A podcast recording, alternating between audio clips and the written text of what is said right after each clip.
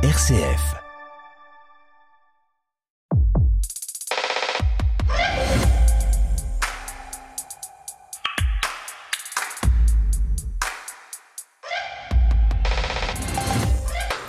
Bonjour et bienvenue dans Effervescence, le magazine de l'étonnement culturel. On se retrouve cette semaine avec à nouveau un chanteur à l'affiche. La semaine dernière, nous étions dans la joie de nous replonger dans le répertoire de Jean-Jacques Goldman. Cette semaine, comment dire, c'est différent. Notre rapport à Serge Gainsbourg, puisque c'est de lui dont il s'agit, est plus complexe. Et avec le temps, je dois l'avouer, ça ne s'arrange pas. Alors aujourd'hui, je vous propose d'écouter Gainsbourg et d'oublier Gainsbourg. Effervescence, c'est le magazine de l'étonnement culturel, un magazine pas mal musical cette semaine, mais il y aura également des idées de séries, de lecture ou de balades. Et je vous rappelle, hein, Effervescence, c'est un magazine de RCF, ça s'écoute évidemment sur nos ondes, sur rcf.fr, mais également sur toutes les plateformes de podcast. Et là, sur place, hein, vous n'hésitez pas à mettre des petites étoiles et des petits cœurs, il paraît que c'est comme ça qu'on dit. Avec moi cette semaine, ils sont trois. Françoise Morel, bonjour. Bonjour Stéphanie, bonjour à tous. Vous êtes la directrice de RCF Sud-Bretagne, vous êtes avec nous depuis Vannes. Vous nous ferez écouter une jeune artiste bretonne, Cécile A, et puis vous nous emmènerez sur un site atypique de la Bretagne, le Morbihan Aéro Musée. Nicolas Tochet, bonjour. Bonjour à vous. Vous êtes avec nous depuis Metz. Avec vous, on plongera dans Silo, une série d'anticipation. Et puis vous avez lu le livre Infernet, et là, ce n'est malheureusement pas de la science-fiction. Et puis je ne suis pas tout seul à Paris. À mes côtés, il y a Guillaume Goubert. Guillaume, bonjour.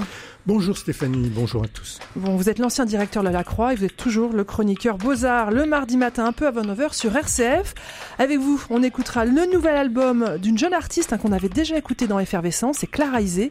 Et puis vous nous proposerez une série documentaire qui revient sur la disparition d'Agnès Leroux, ce qu'on a appelé l'affaire Agnolet. Et c'était il y a un peu plus de 45 ans. Voilà, trois chroniqueurs, plein de coups de cœur et de la bonne musique en perspective. Cette effervescence et ça commence. Effervescence, Stéphanie Gallet. J'ai participé cette semaine à la remise du prix de la liberté intérieure, un très beau prix littéraire pour mettre en avant des livres qui élèvent l'esprit. Cette année, c'est Anne Lemaître qui a été récompensée pour son livre Un si grand désir de silence, c'est publié au CERF, une déambulation poétique pour approcher le mystère du silence, une quête aussi hein, pour percer à jour cette société bruyante et ses multiples sollicitations, mais aussi pour arrêter notre bruit intérieur qui nous empêche d'être en lien avec les autres, avec nous-mêmes et peut-être aussi avec le tout autre. Anne Lemaître voit le silence comme une source, mais aussi, mais aussi comme un combat. Elle est géographe et il est beaucoup question de paysages dans ce livre, des paysages inspirants, ressourçants, comme des portes d'entrée sur le silence. Anne Lemaître est aquarelliste également, et dans ce livre, c'est par petites touches qu'elle nous conduit vers le silence, sa voix à elle, pour découvrir sa liberté intérieure.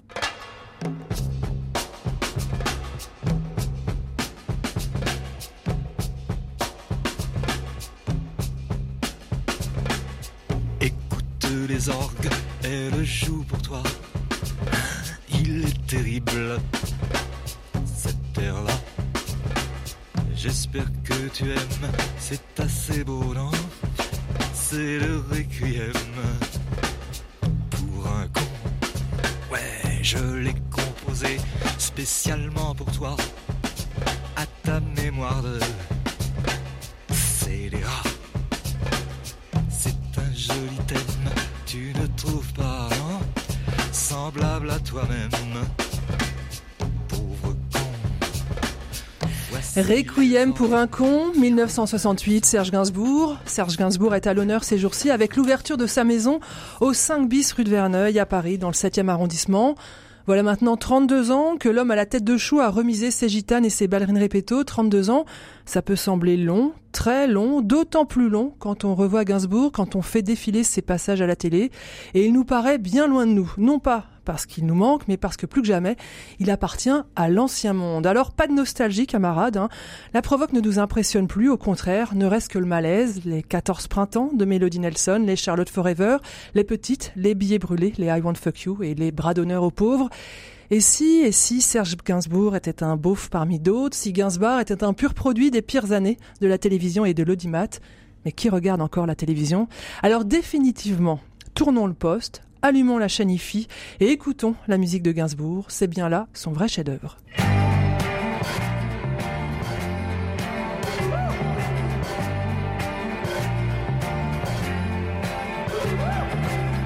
Vous avez lu l'histoire de Jesse James? Comment il vécut? Comment il est mort? Ça vous a plu, hein? Vous en demandez encore? L'histoire de Bonnie and Clyde.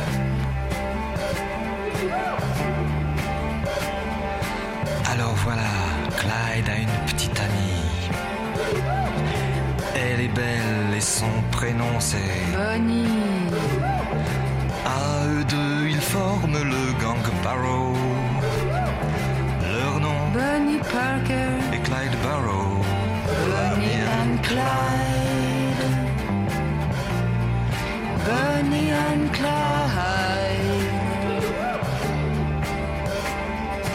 Moi, lorsque j'ai connu Clyde autrefois, c'était un gars loyal, honnête et droit. Au fil des années, du Poinçonneur des Lilas à Love on the Beat, Serge Gainsbourg a créé un personnage.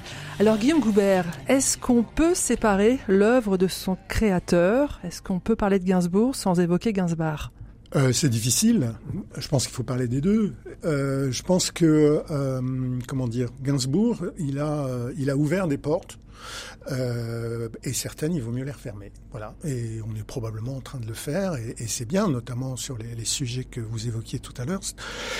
Que ce soit euh, la, la, sexualité des très jeunes personnes ou, ou une certaine attitude vis-à-vis -vis des femmes.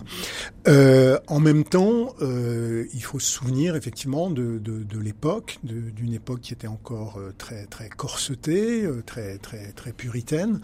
Et, et voilà, il a voilà, il a il a libéré des choses dont certaines dans son domaine, des choses dont certaines étaient, je pense, positives. Enfin, je veux dire, une certaine, par exemple de regarder en face nos désirs euh, et en même temps une forme de violence qui aujourd'hui n'est plus très supportable. Françoise Morel, aujourd'hui en 2023, le, le personnage ne passe plus? Je suis assez d'accord, ouais, je vous, je vous, rejoins tous les deux sur euh, l'idée et je, et je pense que euh, c'est un vaste débat dif difficile de dissocier, à mon sens, l'œuvre de, de l'artiste.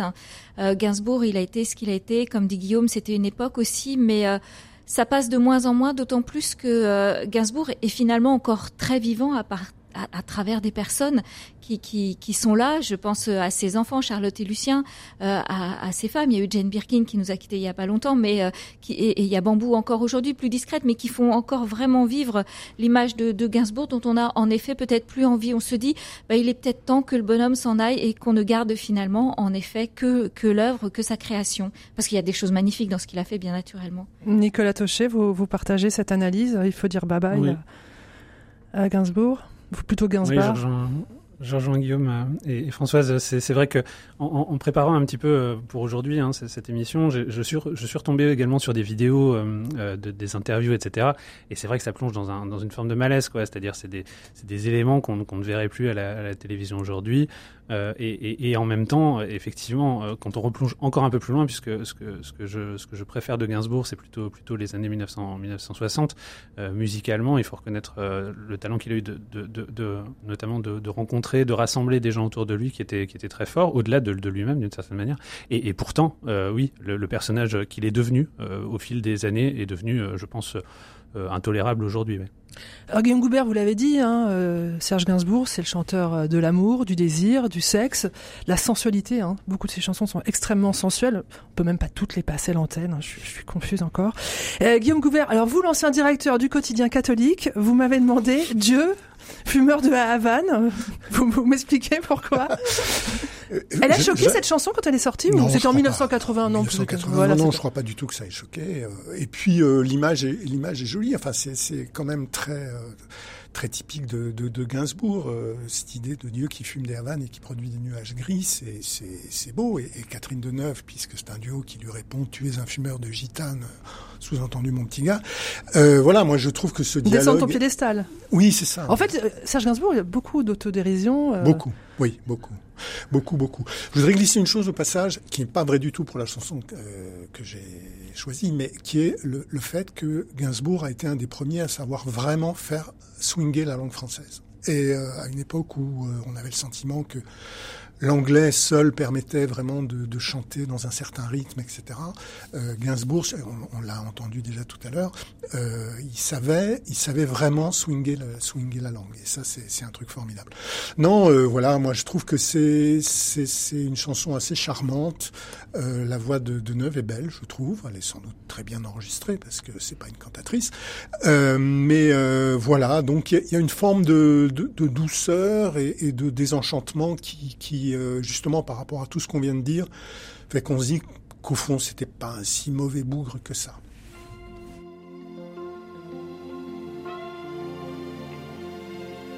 Dieu est un fumeur de Havane.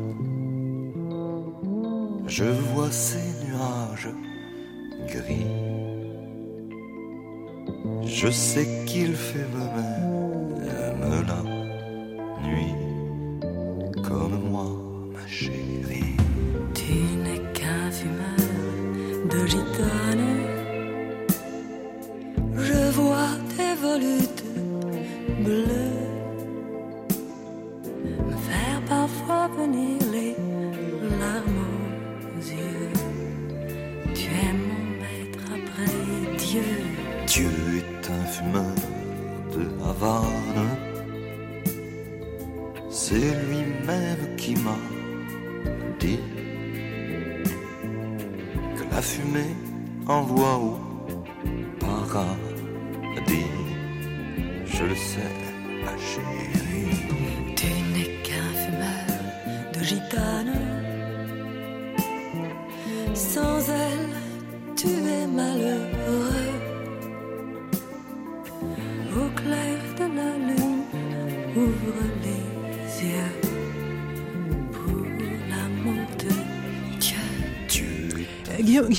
Vous n'avez pas tout dit en fait. Si vous avez choisi cette chanson, c'est que vous l'avez vue chanter en vrai par euh, Deneuve et Gainsbourg. Oui, alors c'était euh, dans une soirée. C'est l'ancien combattant. Oui, c'est très ancien combattant. C'était une soirée de Canal Plus euh, à l'époque où Canal Plus euh, sortait la tête de l'eau après des débuts très très très difficiles. Et pour fêter ça, ils avaient bah, ils avaient loué Bercy où ils avaient invité leurs abonnés et quelques journalistes. Et, et à l'époque, vous suiviez l'actualité oui, des médias. Absolument. Et, et donc un des moments de cette soirée, ça a été alors sur une bande musicale. Il n'y avait pas d'orchestre. Gainsbourg et Deneuve qui sont venus chanter. Ils faisaient du playback en fait. Non, pas du playback, non, il chantait. chantait quand même. Il chantait. C'était sur une bande, mais il chantait. Voilà. Mm. Non, c'était un moment euh, sympathique. Oui. Un moment sympathique. Mais en même temps, ça, ça, dit quelque chose de la relation du personnage Gainsbourg à la télévision. C'est quand même un pur produit de la télé. Et Moi, je trouve les, les peu, années non, Canal. Je, alors, sans la télé, il aurait certainement pas fait la même carrière. Bon, les années Canal, c'est sûr, ça a été un moment euh, important et qui, je veux dire, ils étaient faits pour s'entendre. Mais, euh, mais en même temps, euh, sincèrement, je pense que la façon dont ce, ce Gainsbourg écrivait des textes et des musiques, euh, je veux dire, bon, a une grande valeur quand même en dehors, en dehors de la télé. Nicolas Tochet, pourquoi est-ce qu'au-delà de toutes les provocations, cela reste un, un immense artiste et un, un créateur de génie?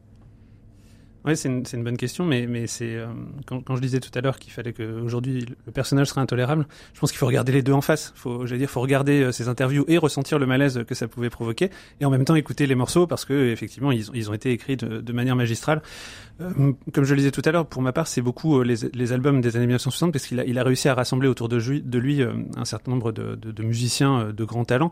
Tout à l'heure, on écoutait Bonnie and Clyde, c'est Jean-Claude Vanier euh, qui a fait les, euh, qui a fait, c'est Michel Colombier pardon, qui a fait les arrangements sur sur Bonnie and Clyde, euh, sur le même album, hein, qui est, c'est sur l'album Initials Baby, qui il y a, il y a Arthur Arthur Greenslade également, David Whittaker, enfin des arrangeurs qui font ce souffle, ces violons, ces arrangements musicaux qui pour pour les années 1960 semblaient sortis d'ailleurs. Hein. On écoute les morceaux aujourd'hui et ils ont encore une, une forme d'actualité ouais. et de, de, de présence qui, qui, sont qui sont incroyables. Donc je, je pense qu'au-delà de, de la qualité de composition de Gainsbourg, c'est aussi d'avoir su dans une époque où la, la, chanson française était parfois peut-être un peu étriquée, c'est-à-dire sur elle-même, hein, avec des, musiciens, des artistes français, être allé chercher ailleurs euh, les grands musiciens contemporains, mais aussi les, les, les, les, les Anglais, beaucoup, hein, le bassiste notamment anglais, etc. Et, je pense d'avoir réussi à rassembler tout ça autour de lui a fait qu'au-delà de ses propres compositions, ben, il y a ces arrangements et, et cette modernité euh, qui, qui, était incroyable pour, pour, pour l'époque. Alors pourquoi Initial Bébé? Ah, pourquoi Initial bébé? Parce que c'est, à la fois c'est drôle parce que ça a été aussi un, dire, un escroc d'une certaine manière puisque euh, le, sur le sur le morceau en, lui-même, il, il, il reprend euh, la, neuvième de, de Dvorak, euh, la symphonie du Nouveau Monde, il le reprend de manière complètement flagrante et, et, autant lui a été samplé après par par beaucoup de musiciens, autant il s'est, s'est pas privé d'emprunter beaucoup à, la musique classique qu'il adorait et, et, de la réincorporer dans, dans de la pop de manière assez magistrale.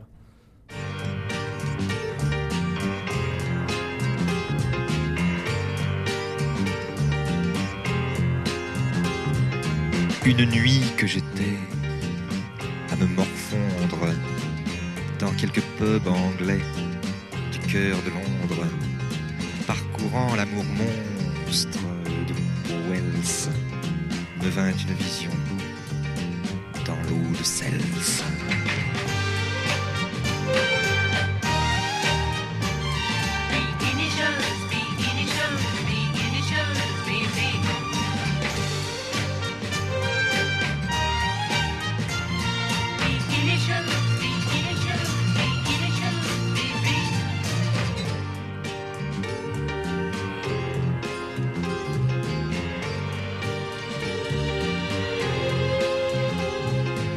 Cels. que des médailles d'impérator font briller à sa taille le bronze et l'or. Le platine lui grave d'un cercle froid la marque des esclaves à chaque doigt.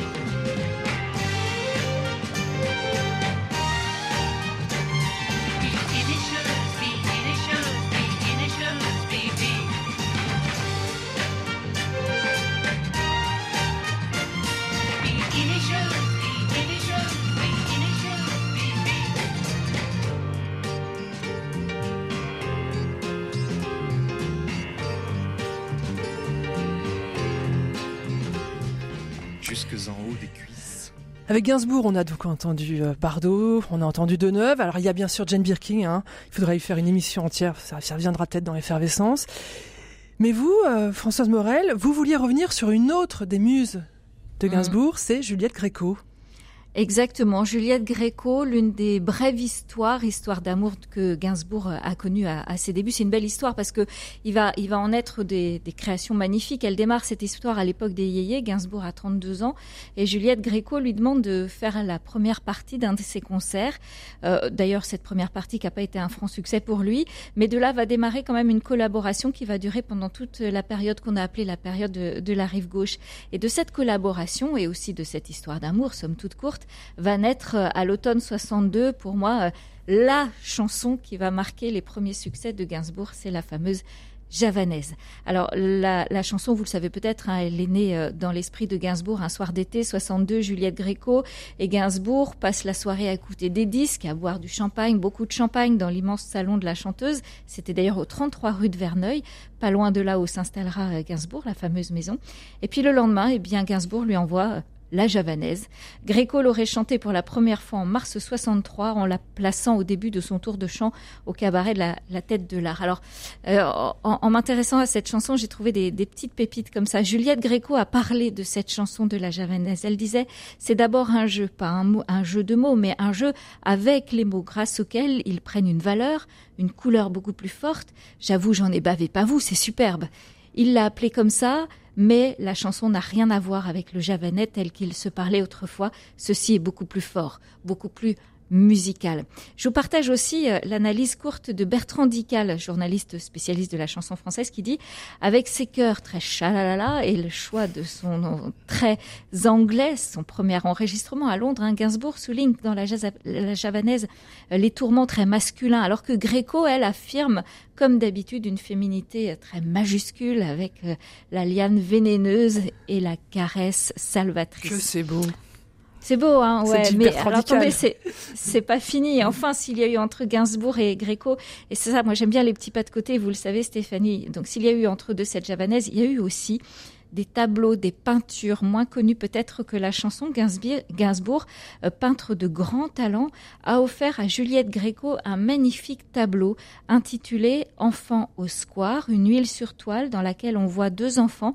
C'est d'ailleurs Serge et sa petite sœur jouant accroupis. C'est une, huile sur toile donc touchante, euh, tout en douceur, en délicatesse. On entend même le murmure des enfants qui parlent avec leur petite voix et qui nous dit euh, beaucoup du maître Gainsbourg. La peinture qui a peut-être d'ailleurs été la seule finalement artistique de Gainsbourg. En 1959, on parlait de la télé. Sur le plateau de l'émission Soyez les bienvenus, Juliette Gréco se livre à l'exercice de l'interview et c'est Serge qu'elle fait parler dans une discussion très intimiste. Et à un moment, elle lui pose cette question. Euh, quelle est la chose qui vous fait le plus plaisir et que vous avez aimé jusqu'à aujourd'hui, que vous avez le plus aimé jusqu'à aujourd'hui? Sans hésitation, Gainsbourg lui répond la peinture.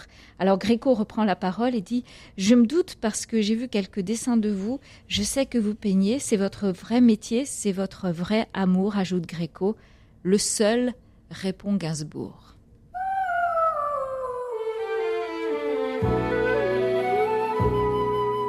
J'avoue, j'en ai bavé, pas vous, mon amour. Avant d'avoir eu vent de vous, mon amour ne vous déplaise en dansant la javanaise. Nous nous aimions le temps d'une chanson.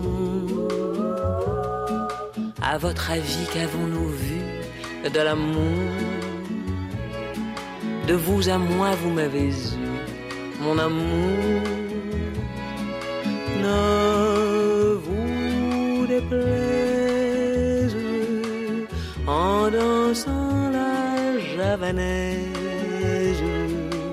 Nous nous aimions le temps d'une chanson.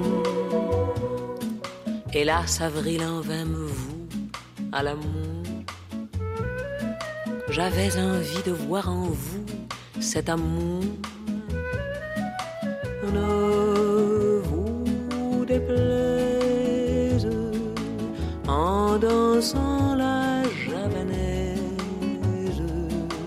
Nous nous aimions le temps d'une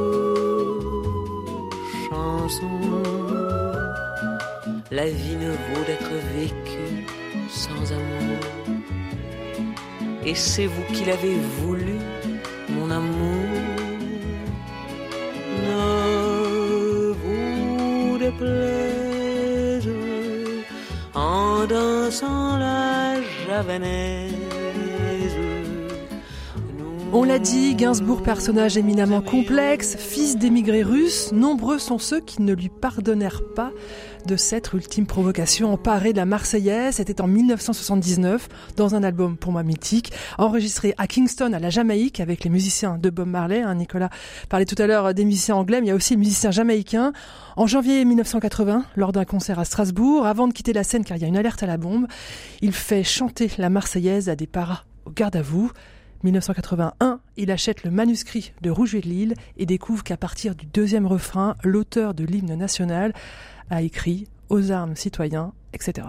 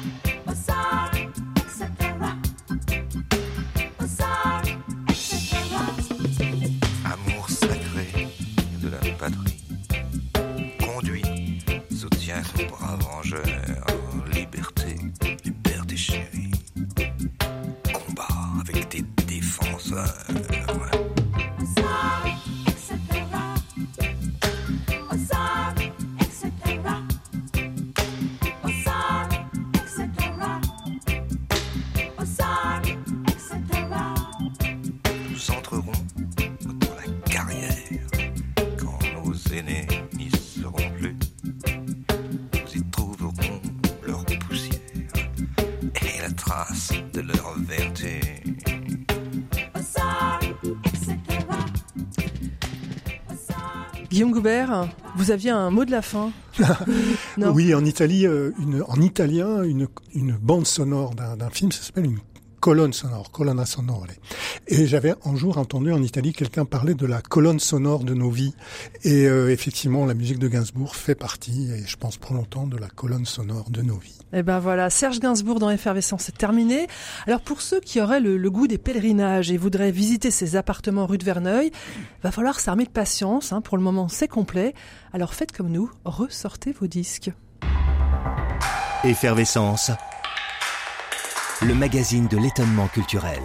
Merci, merci, merci d'écouter Effervescence. À mes côtés pour ce magazine de l'étonnement culturel, Françoise Morel à Nicolas Tochet à Metz et Guillaume Goubert à Paris. Alors Guillaume, la chaîne Arte propose une série documentaire sur un fait divers, la disparition d'une riche héritière, Agnès Leroux, c'est à Nice. Juste avant qu'on ne parle, pourquoi vous vous intéressez aux faits divers? Non, je m'intéresse au procès, en fait. Ah, une y a- passion, oh, d'accord. une passion Bien sûr, pour, ça y est, oui, je comprends. pour les procès. Euh, J'ai déjà eu l'occasion d'en parler à ce micro. Et, euh, et donc, euh, donc c'est- sur des procès, excusez-moi, d'une autre ampleur, puisque c'était... euh, Oui, Oui. enfin là, là, il y a quand même eu, euh, il y a quand même eu euh, de mémoire, je dis pas de bêtises, mais trois procès. Euh, ça a été, euh, ça a été une saga judiciaire. bah, juste peut-être rappelez-nous, rappelez-nous un petit peu Alors d'abord. une, une jeune femme qui s'appelle moi j'étais un peu jeune à l'époque. hein. 1977, Oui. oui.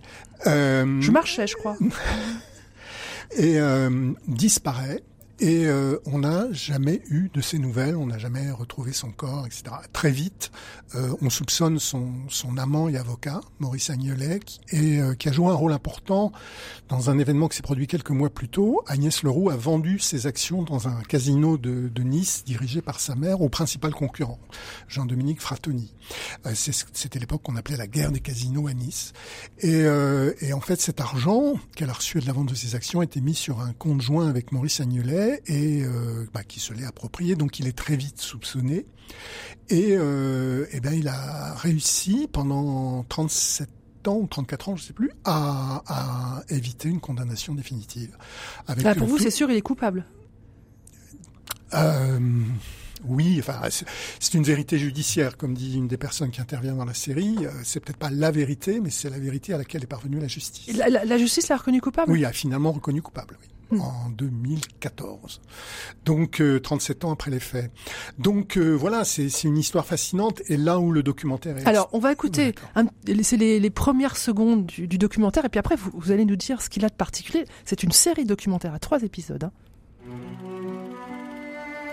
Allô Agnès Allô Mais Agnès, c'est ta mère, moi j'aimerais bien que tu m'appelles. Je m'épuise un peu à t'appeler tout le temps. Sois gentil, téléphone-moi ou un truc.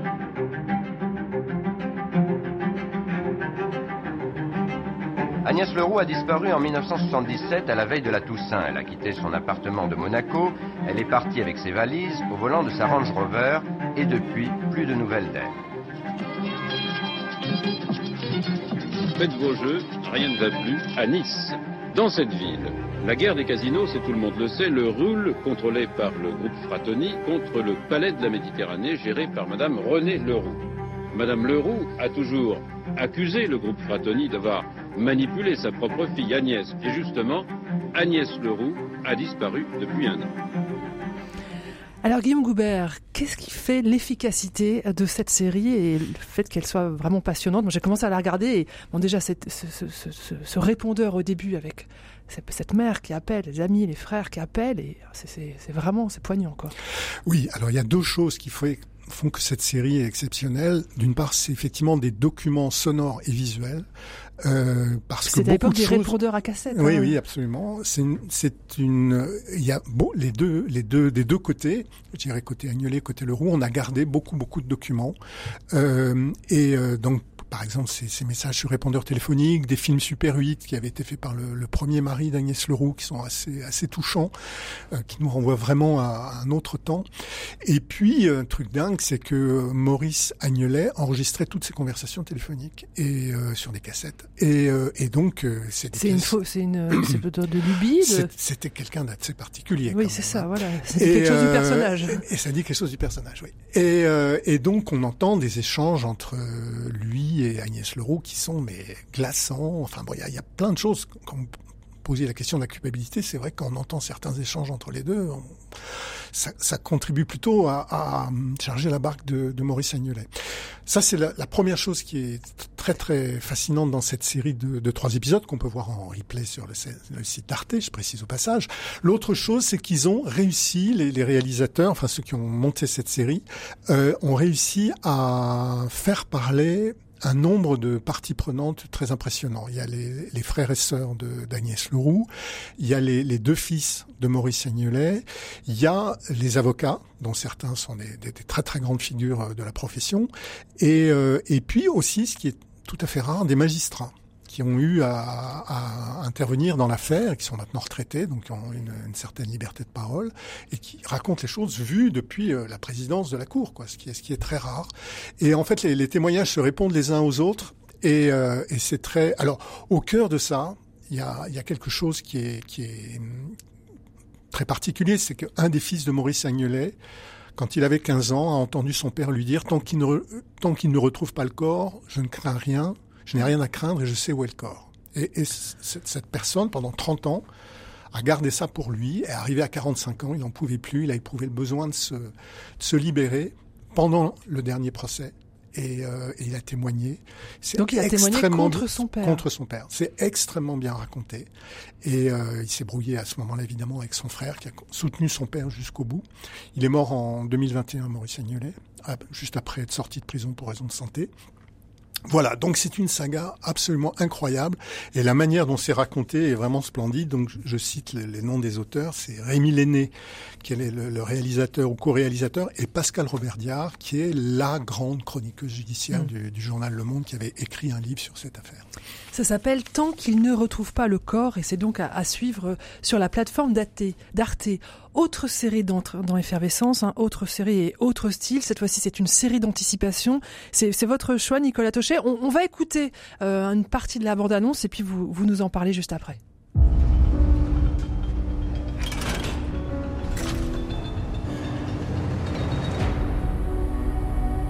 Nous ne savons pas pourquoi nous sommes là. Nous ne savons pas qui a bâti le silo. Ni pourquoi nous sommes sous terre. Nous savons seulement que dans le monde à l'extérieur de notre sanctuaire règne la mort. Si on devait réduire le pacte à une seule règle, ce serait... Ne dites surtout pas que vous voulez sortir. Ou vous sortirez? Putain de merde, vous sortirez.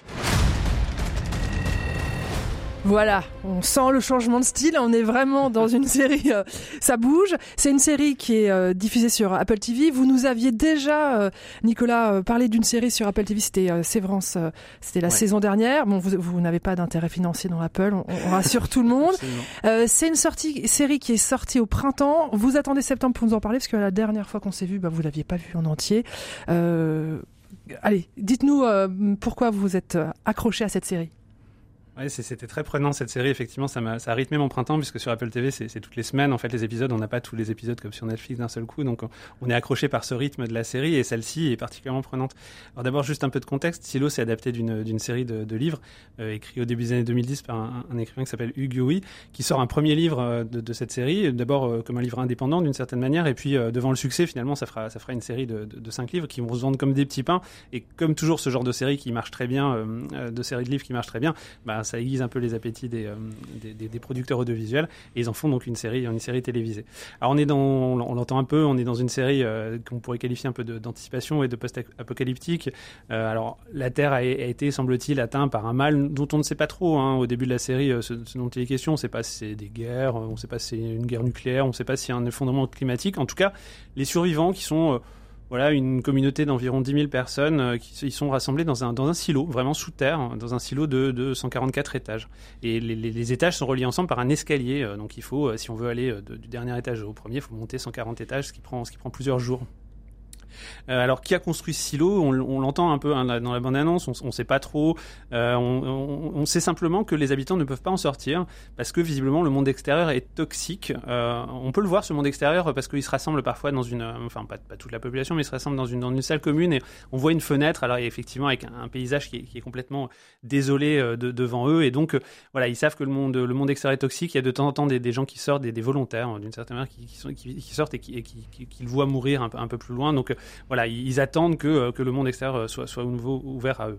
Bon, qu'est-ce qui, pourquoi ça fonctionne cette série? Ouais, je vais pas vous raconter toute l'histoire, mais, j'en viens à mon impatience. Effectivement, ça mêle euh, plusieurs enquêtes. Il y a une vraie enquête policière hein, de, départ. Il y, a, une shérif qui, qui, mène une enquête sur des meurtres qui commencent à avoir lieu dans, le silo. Alors, comme toute enquête policière, on, se prend un peu au jeu de, savoir qui, parce que voilà, c'est suffisamment bien fichu pour que y ait plein de pistes. En fait, on, se perd un peu parmi les pistes et en fait, ça, fonctionne, très bien. Et puis, il y a, une, recherche de, puisqu'on est dans ce monde un peu inconnu, au petit à petit, on se prend euh, d'affection pour les personnages et on se demande bah, qu'est-ce qu'ils font là en fait? Pour qui a fait effectivement, qui a construit ce silo? Est-ce qu'il n'y en aurait pas d'autres ailleurs? Euh, qui, qui, a vraiment le pouvoir? Qui contrôle tout ça? Pour, Pourquoi est-ce qu'ils ils éliminent tous les livres du passé de, de, de ce qu'il y avait sur la Terre avant euh, ce silo, etc. Donc pourquoi est-ce qu'ils veulent effacer comme ça un petit peu les traces du passé? Enfin, tout, tout, ça est un peu étrange. Donc plus la série avance et plus on, a ce jeu de pistes entre, entre ces différentes intrigues qui nous mènent, qui nous mènent un petit peu, bah voilà, qui, qui, qui, nous, qui, nous, qui, crée cette impatience d'épisode en épisode. Puis un, autre élément, c'est que le, casting est très bon. Il y a une, actrice, l'actrice principale, Rebecca Ferguson, que je ne connaissais pas, euh, qui, est vraiment euh, remarquable dans, le rôle principal de, la shérif qui mène l'enquête. Et puis il y a un Tim Robbins qui, est, qui, est présent, euh, voilà, qui arrive au, fil, des épisodes et qui, a un rôle plutôt, ambivalent, voire, voire inquiétant en fait au fil des épisodes et qui est très bon, très bon dans cet exercice-là qu'on ne lui connaît pas forcément. Donc ça s'appelle Silo. Maintenant, vous pouvez regarder tous les épisodes d'un coup si vous êtes très impatient, voilà, et vous n'êtes plus obligé d'attendre semaine après semaine. Et c'est effectivement sur Apple TV, chez qui je n'ai aucune action, je tiens à le préciser. Merci. Silo euh, sur Apple TV. Euh, un peu de douceur avec euh, vous, Françoise Morel. Hein. on va on va redescendre sur terre, ou plutôt on va remonter après le silo. On hein. sort du silo. Voilà, on sort du silo. On sort des casinos. Et vous nous racontez l'histoire d'une jeune chanteuse par chez vous. Ouais, tout à fait. Alors, même si je, je juste un petit mot, j'adore aussi Rebecca Ferguson comme actrice, Nicolas. Euh, moi, je la trouve exceptionnelle dans l'émission Impossible. Bon, voilà, ça c'est dit. Oui, Stéphanie, je vous parle d'une jeune chanteuse lorientaise qui va sortir son deuxième album là en janvier prochain. Alors, c'est peut-être un peu tôt en effet, mais euh, il y a déjà des titres qui sont disponibles. Cet album qui, va s'appeler Hope, donc vous l'avez compris, un album plein d'espoir. Alors, Cécile A, de son vrai nom Cécile Andro, est une artiste qui a choisi de relever euh, des défis Imaginez-vous du punk à la soul en passant par le gospel, il n'y a qu'un pas. Et tous ces pas-là, elle les a franchis. À 13 ans, Cécile, elle casse des micros sur scène avec des groupes punk de sa ville de province, c'est chez nous, à Lorient. À 15 ans, elle claque les portes du conservatoire euh, et de son cours de chant lyrique. Et à 20 ans, euh, par une belle soirée d'été, elle entend pour la première fois le Lullaby of Birdland, célèbre standard de jazz, dans la demeure familiale de Philippe Delacroix-Herpin. Qui est-il? Eh bien, c'était alors le saxophoniste de Jean-Jacques Goldman. Et c'est la voix de son épouse. Voilà, c'est la voix de son épouse Monica Limba, euh, chanteuse réunionnaise qui va résonner dans la bâtisse. Et à partir de ce moment-là, Cécile va l'accompagner en tant que choriste. Euh, juste après la mort de sa maman, euh, Cécile, très croyante, la maman qui était très croyante, Cécile va replonger dans ce qu'elle a renié en bloc jusqu'ici sa foi chrétienne. Elle pose alors ses valises dans sa ville natale, Lorient, pour y créer le chœur gospel Sounds of Freedom, dont elle est encore aujourd'hui chef de chœur. Après s'être formée vocalement auprès du baryton Pierre euh, Figaro euh, à Brest et de Richard, ex-chanteur des Plateurs, s'installer à Rennes, elle sort fin 2020 sous son vrai nom un premier album de traditionnel euh, gospel mixé par Max Zita, pionnier du gospel également en France. Et puis, donc en 2023, elle devient Cécile A et commence à partager ses premières compositions très personnelles personnel, arrive donc ce deuxième album, un album dans lequel elle va nous livrer ses propres compositions, sa création, son talent, quelque chose de, plein d'espérance entre gospel, néo-soul et pop. Euh, moi, je trouve ça très agréable à l'écouter, vous allez entendre, ça sonne bien, euh, avec de la douceur, euh, celle d'une pop glamour qui rappelle un petit peu ce que j'aime aussi, Kate Bush, Yael Naïm ou encore Émilie Simon. Dans les titres de cet album, Cécile explore euh, des thèmes qui lui sont chers, hein, l'espoir, des thèmes aussi euh, en lien avec sa foi, la lumière, les utopies, l'amour. Et je trouve qu'elle se livre là, tout optimiste, tout en douceur, voire même avec de l'élégance. Donc j'avais euh, franchement envie, Stéphanie, de, de vous partager cet album à venir qui s'appelle Croire et qui sortira en janvier prochain. Et on écoute un premier extrait.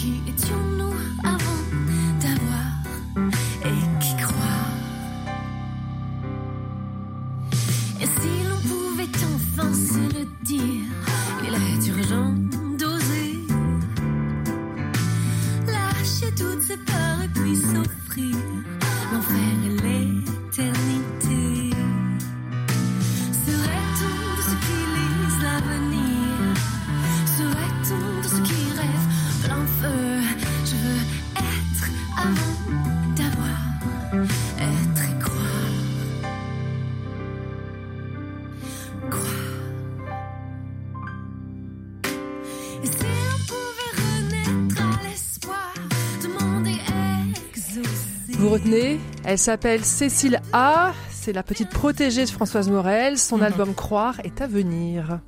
Effervescence, une émission présentée par Stéphanie Gallet. Alors on l'a vu, hein, pour Silo, les livres deviennent des séries et parfois les séries deviennent des livres. Nicolas Tochet, c'est le cas avec Infernet. C'est un, un programme, c'est une, c'est une série de vidéos de la chaîne Blast hein, sur YouTube qu'on peut désormais approfondir en version augmentée dans un bon vieux bouquin papier. Exactement, ouais, Infernet. Alors c'est bien, c'est un, bon titre bien parlant, quoi. C'est-à-dire on voit que le, sujet est dans, le titre directement. Et effectivement, c'était une série de, YouTube sur le, très bon média euh, Blast, média indépendant euh, qui, diffuse sur YouTube, mais aussi sur son site internet euh, des, articles de fond sur l'actualité. Et ils ont également une série de, de, voilà d'actualité culturelle. Et ça a commencé par cette série de vidéos qui est aujourd'hui terminée. Elle compte 12 épisodes. Elle s'est, elle s'est, elle s'est arrêtée.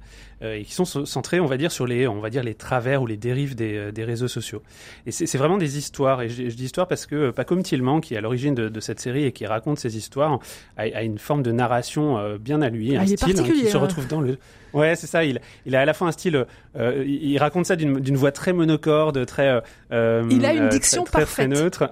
Une diction parfaite, et, et- et- mais en même temps très, très neutre, très froide en fait. Et, et en même temps, il a, il a un style euh, même esthétique. On le voit dans les vidéos. Hein. Vous me disiez euh, Stéphanie qu'il vous rappelait un peu euh, Karl Marx. Ah, bah, c'est, le sosie de Karl Marx.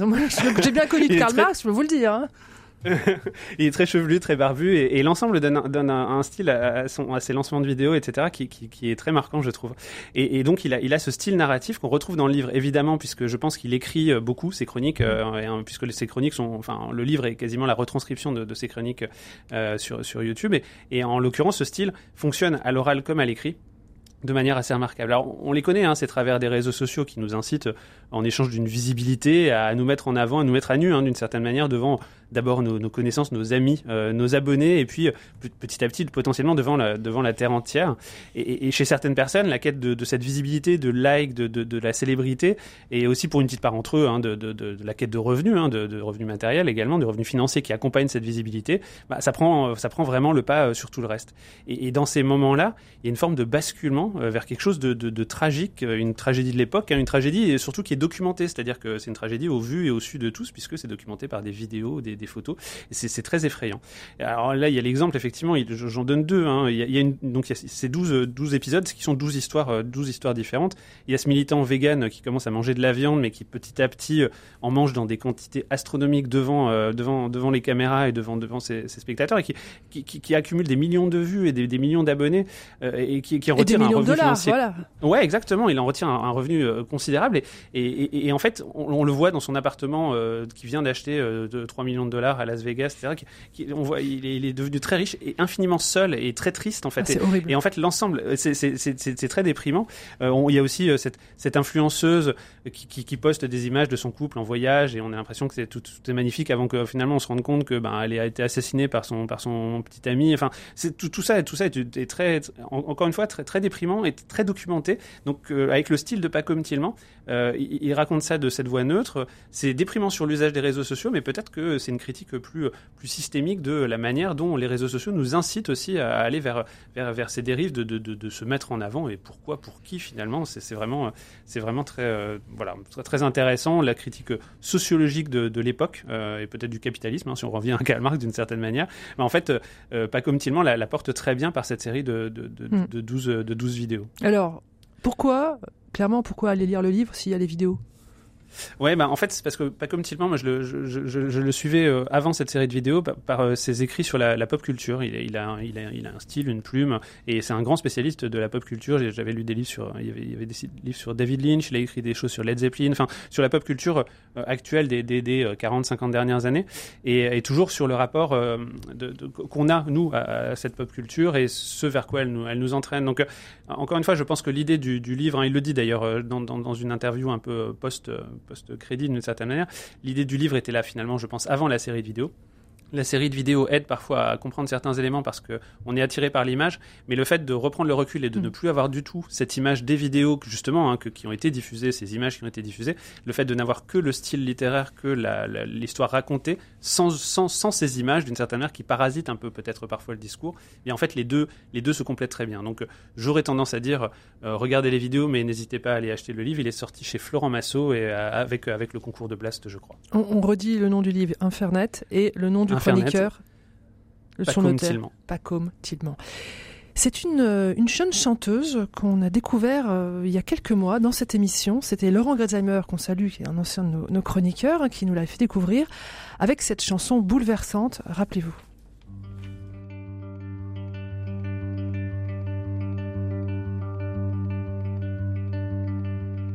Ce matin, il est arrivé une chose bien étrange le monde s'est dédoublé. Je ne percevais plus les choses comme des choses réelles. Le monde s'est dédoublé. J'ai pris peur, j'ai crié que quelqu'un me vienne en aide. Le monde s'est dédoublé. J'ai accueilli en ami qui m'a pris dans ses bras et m'a murmuré tout bas. Regarde derrière les nuages, il y a toujours le ciel bleu azur qui lui vient toujours en ami. Te rappeler tout bas que la joie est toujours à deux pas. Il m'a dit prends patience, mon ami prends patience vers un nouveau rivage. Ton cœur est emporté, l'ancien territoire t'éclaire de ses phares, t'éclaire de ses phares il est arrivé une chose bien étrange. Le monde s'est dédoublé, claraisé. Alors c'est une chanson qui est sortie, Guillaume Goubert, il y a, quelques années. Hein. Et là, euh, nous arrive en ce début de rentrée euh, cet album euh, de Claraisé où on retrouve cette chanson, mais avec voilà, c'est un album complet, il y a une dizaine de titres, et vous avez eu un coup de foudre. Oui, j'étais très. Bah, effectivement, j'ai découvert cette voix euh, dans ce studio et ça m'était resté dans la tête. Et quand j'ai vu que sortait cet album, bah, bah, je suis allé l'écouter et c'est vrai que c'est très impressionnant. La, la, mm. qualité est vraiment très très impressionnante parce que il y a à la fois euh, cette voix qui est assez exceptionnelle. On, parle souvent de Barbara, mais c'est pas la seule, euh, c'est pas la seule référence possible. Euh, c'est quelqu'un qui s'est formé à la musique classique, qui a pris qui a pris des cours de chant très très jeune et qui donc euh, a vraiment un, un, potentiel vocal qui est, qui est pas si fréquent dans, dans la chanson française, comparé à la chanson italienne. Euh, et euh, par ailleurs, non, elle est auteure, compositrice, interprète. Ses compositions sont, sont, très belles aussi. Elle a, elle, en part, enfin, je pense que sa formation de musique classique joue, joue, un rôle et les textes ont vraiment, ont vraiment de la force. Donc, euh, je veux dire, elle, tient, elle tient tous les bouts. Les orchestrations sont vraiment intéressantes. Je, je, pense notamment à une toute petite chose, mais qui me, qui me touche chaque fois que j'entends cet instrument, qui est un instrument arménien qui s'appelle le duduk, qui est une sorte de, une sorte de hautbois. Voilà, donc euh, c'est, c'est vraiment des, des chansons qui, c'est vraiment des chansons qui restent en tête, mais incroyablement. Je veux dire, c'est vraiment je, presque presque trop parce qu'il y a des moments où on a envie de passer à autre chose. Est-ce qu'il y a une forme de, de gravité c'est, c'est, c'est... Y a pas, pas que, pas... pas... que, beaucoup, oui, beaucoup, hmm. mais pas que. Euh, alors, il y a une chose qu'il faut dire, c'est que, euh, alors, elle s'appelle Clara Isé parce que euh, son vrai nom n'est pas celui-là. Isé, c'est, c'est son deuxième prénom. Qui, est, qui, avait été choisi par ses parents, et qui est un personnage de partage de midi de Claudel. Et euh, ses parents sont, sont de personnes remarquables. Le peintre Bruno Dufourmentel et euh, la philosophe essayiste Anne Dufourmentel, euh, qui est décédée tragiquement en 2017 sur une plage de Ramatuelle en, en sauvant de la noyade des enfants. Et euh, elle a eu ensuite une crise cardiaque et, et elle n'a pas survécu. C'est une personne qui, euh, Anne Dufourmentel, qui a, qui a marqué vraiment beaucoup, beaucoup de monde. Euh, par ses écrits, par euh, les conversations, etc. C'est très frappant euh, et dont, dont, le souvenir reste fort quelques années déjà après sa mort. Alors, il faut surtout pas faire de Clara Isé une fille d'eux. Oui, euh, ni l'enfermer dans ce destin tragique. Ne pas l'enfermer non plus dans cette filiation euh, à la fois prestigieuse et tragique. En même temps, elle ne, elle ne s'en, comment dire, elle ne s'en défend pas du tout. Euh, à la fois quand on lui pose des questions, elle parle beaucoup de du temps qu'elle passait avec son père, elle regardait peindre, ou elle parle de ses relations avec sa mère. Euh, et euh, aussi l'autre raison, c'est que quand elle parle de ce deuil qu'elle a vécu avec sa mère, elle en parle d'une manière qui est très très spécifique. Euh, on, on, voit bien qu'elle parle du fourmentel, et en même temps, et c'est ça qui est, je trouve très beau, c'est que ça elle, touche à l'universel. Voilà, exactement. C'est que c'est quelque chose que sont des choses que peuvent entendre tous ceux qui sont dans le deuil. Et c'est spécialement vrai dans une chanson qui s'appelle Lettre à M, qui est une chanson juste piano-voix qui est assez incroyable. Aujourd'hui tu aurais une année de plus et moi peut-être je serais tout aussi perdu, mais je me réjouirais de ta venue. Aujourd'hui on aurait fêté le printemps qui arrive le jour de tes 56 ans et on aurait bien ri pourtant. Aujourd'hui j'ai pensé mais va-t-il arriver ce temps espéré où tu cesseras de me manquer, où je ne voudrais plus t'en laisser? Je pense toi tous les jours de l'année. Je pense à toi, as-tu le cœur léger? Je pense à toi tous les jours de l'année. Je pense à toi, as-tu le cœur léger? Aujourd'hui tu aurais quelques cheveux blancs et moi peut-être le visage moins enfant.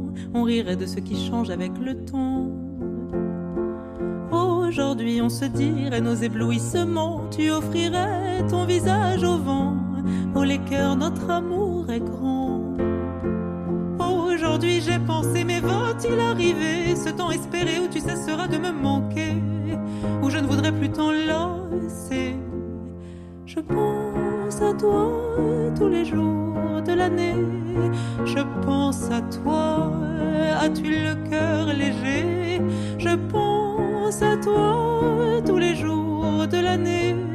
Je pense à toi, as-tu le cœur léger?